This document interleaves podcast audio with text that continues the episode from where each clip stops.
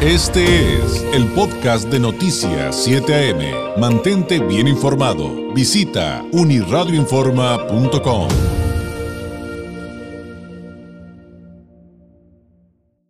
agradezco enormemente al abogado fiscalista asociado de Nenex Internacional, perteneciente al Instituto de Investigaciones Jurídicas, socio fundador del despacho Intelex de TLC Soluciones Fiscales, catedrático de Derecho Fiscal en diversas instituciones académicas y columnista en medios nacionales, Omar Contreras Borbón, nos tome eh, la llamada. Omar, ¿cómo estás? Muy buenos días.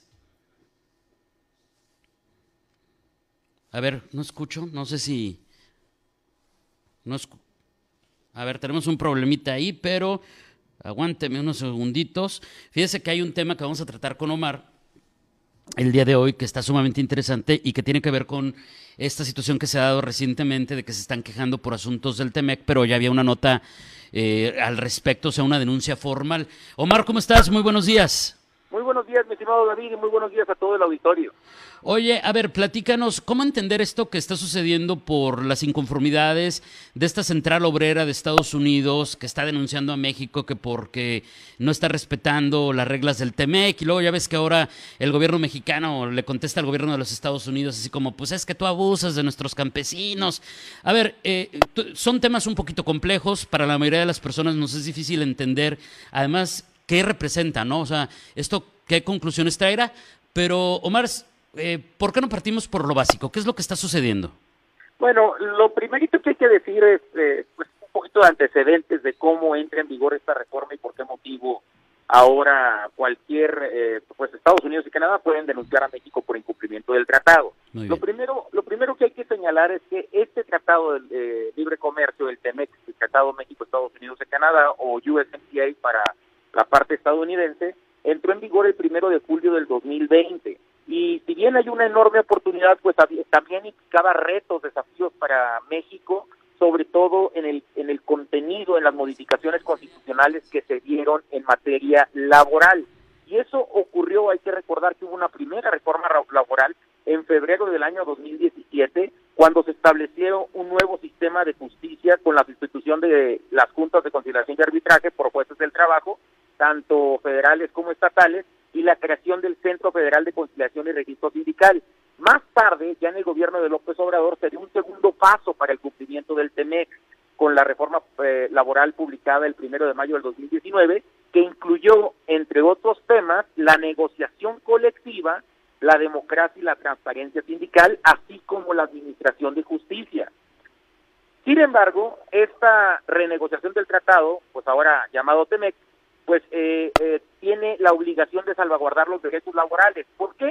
¿Por qué razón, David? Pues porque ahora, para poder gozar de los beneficios que ofrece el tratado, un requisito que debe cumplir México es garantizar, entre otras cosas, lo establecido en el capítulo 23 del acuerdo. ¿Qué implica el artículo, el capítulo 23 del acuerdo del TEMEC?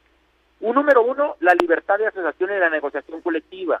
Número dos, la eliminación de todas las formas de trabajo por forzoso o obligatorio, así como la discriminación en materia de la abolición del trabajo infantil y la regulación de salarios mínimos y horas laborales, así como la seguridad y salud en el trabajo. Es decir, pues en realidad se están garantizando eh, los mejores tratos o los derechos laborales eh, de los trabajadores mexicanos.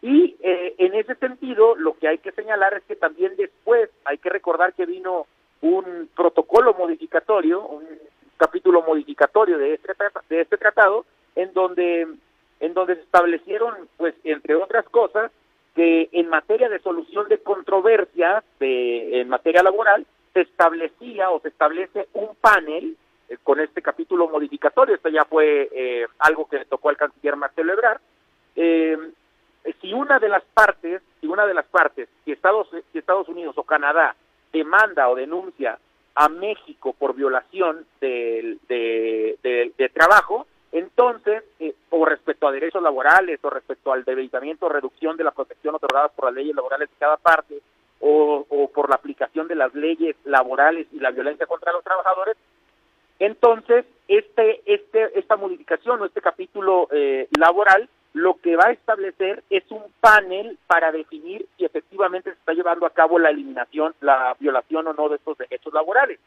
Con respecto, David, a esta eliminación del trabajo forzoso, incluido el trabajo infantil, se elimina también, eh, por medio de este eh, protocolo modificatorio, la discrecionalidad para que cada parte establezca prohibiciones. En ese sentido, entonces, pues Estados Unidos podría demandar a través de cualquier persona que se acerque allá una violación cometida en territorio mexicano de los derechos laborales de los trabajadores, David, y eh, la solución de controversias o cómo se van a resolver estas controversias a partir de este protocolo modificatorio es un mecanismo laboral ahora de respuesta rápida en instalaciones específicas en México, en donde en donde Estados Unidos puede mandar a México o Canadá puede demandar a México. Y este mecanismo de solución rápida, este mecanismo laboral de respuesta rápida, así se llama, en instalaciones mexicanas, establece procedimientos para que los demandantes puedan solicitar procedimientos de verificación a las partes demandadas. Es decir, ahora con esta demanda que están interponiendo en Estados Unidos, lo que puede suceder o donde va a derivar, ya que allá va el comentario, es que entonces podrá venir una verificación de las instalaciones en la central de trabajo mexicana. Y ahorita vamos a hablar específicamente de a dónde se está, se está mandando esta verificación o a dónde se pretendería mandar esta verificación. Y esta verificación de autoridades estadounidenses en conjunto con las mexicanas pueden determinar si existe la denegación de estos derechos y con ello la imposición de sanciones, David. Pero entonces, a ver, una, una pausita, pero entonces este trabajo sí tiene que hacerse en conjunto, aunque sea, por ejemplo, en una maquila del lado mexicano con autoridades de ambos eh, países. Sí, totalmente. David. Perfecto, muy bien. Se tiene que hacer con autoridades de ambos países, pero el procedimiento, pues, no es no es no es este sencillo, David. Hay que recordar de dónde nace esta esta eh, denuncia bueno, eh, de una central obrera en Estados Unidos, que es la central más grande, la obrera más grande en Estados Unidos, es la famosa AFL-CIO, y esta, esta central entregó este lunes, el lunes de esta semana, a, a Washington una solicitud para que el gobierno de los Estados Unidos presente la primera denuncia laboral contra México por violaciones del trabajo, eh, por violaciones del acuerdo comercial del TEMEC eh, en su capítulo 23. Y esta petición establece que los trabajadores de una planta de autopartes, sí puedo decir la planta, ¿verdad? Sí, claro, sin, sin problema. La planta, la planta es Tridonex en Matamoros, Tamaulipas, es una planta que, que ah, fabrica autopartes eh, automotrices en, la, eh, en Matamoros, Tamaulipas, que es frontera con Texas, eh, están negándole, según ellos, según esta central sindical estadounidense, están negándole la representación sindical independiente en violación al tratado, en violación al, al, TEMEC. Eh, y, bueno, hay que recordar que ahora el TEMEC y la reforma laboral eh, impulsada por México en el año 2017 y luego la del 2019, pues ya implica la libertad de asociación para todas las eh, personas y la democracia sindical para todo, para toda, para todos los sindicatos o para todas las personas, para todos los trabajadores que se encuentran en industrias maquiladoras del sector automotriz y bueno, el, del sector maquilador en México, ¿no?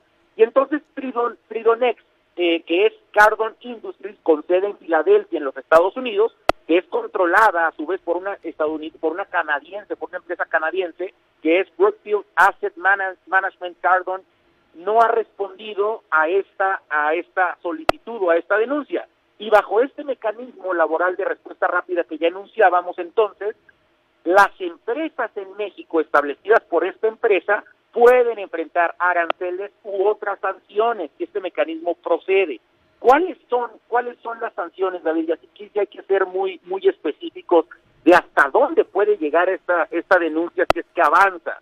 Número uno es, pueden, el, el, el peor de los escenarios es que se suspenda totalmente el trato, el tratado, el trato arancelario con México, no el trato preferencial con México, cosa que veo muy complicado que suceda porque sucedió únicamente en un solo en un, en un solo negocio, en un solo establecimiento.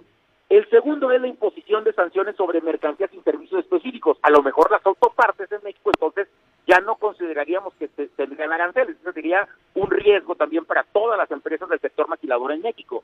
O, por último, y donde puede venir a lo mejor quizá una sanción, es la negación de la entrada a las mercancías específicas de esta empresa o esa industria maquiladora, David. O sea, la, sanción directa contra Tridonex y no van a poder eh, meter ni sacar material para su proceso y el, y el negocio queda parado. Es correcto, David. Ahora, esto lleva un proceso de días, ¿no? Primero, la, hay que establecer el panel para la solución de esta controversia y son 30 días de consultas, o sea, apenas empezaron el día lunes, habrá un procedimiento de 30 días de consulta con el gobierno mexicano, con la propia empresa, con las, con las centrales obreras en México y en Estados Unidos. Después son, 70, son 75 días para los demás casos, pero cosa que no va a suceder. Entonces son 30 días para este panel rápido de solución de controversias, eh, David. Oye, esto eh, entiendo todo lo que acabas de explicar muy bien y muchísimas gracias, eh, porque ahora sí ya entendemos por qué es tan grande esta controversia, pero siempre decimos, bueno, ¿y qué antecedente queda con un caso de esta naturaleza y si hay un peligro en términos generales para otras industrias o para otros sectores, ya viéndolo más a largo plazo? Mira, eh, sí, pues sí, sí, David, efectivamente. Mira, la queja recurrente de las centrales obreras estadounidenses y canadienses, y de hecho Canadá fue impulsor de este eh, capítulo 23 del CEMEC, es que en México estaban las empresas maquiladoras en México por la única y sencilla razón de que aquí pagaban menos a sus, a sus empleados, a sus trabajadores. Esa fue una de los, de los cuestionamientos que se hizo al tratado, es decir, que no estaban en México porque éramos mejor en calidad y en servicio no porque fuéramos buenos, sino porque pagaban menos o pagaban eh, salarios de miseria a los trabajadores de la maquiladora.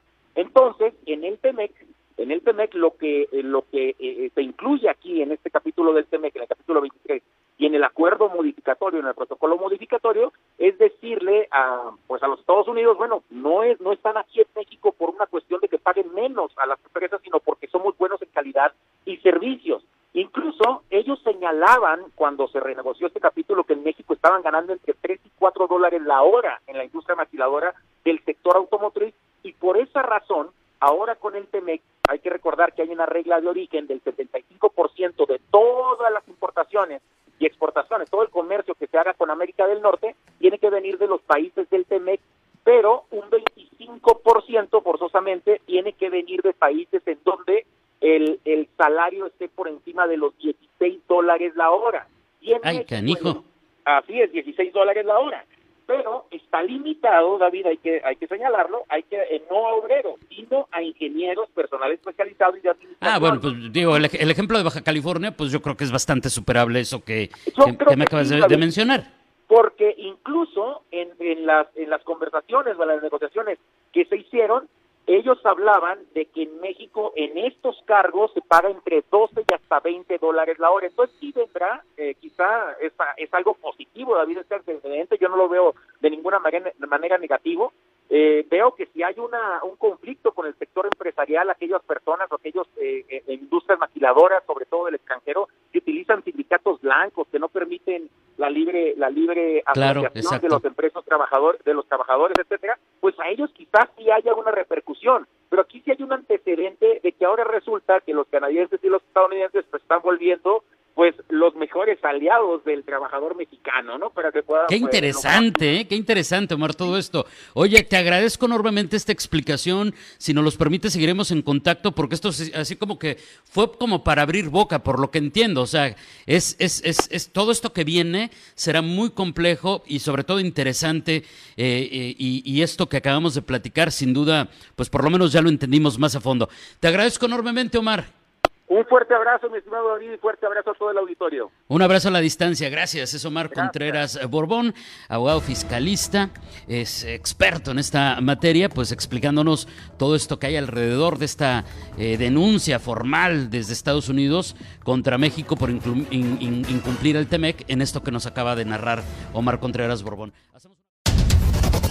Este fue el podcast de Noticias 7am. Mantente bien informado. Visita unirradioinforma.com.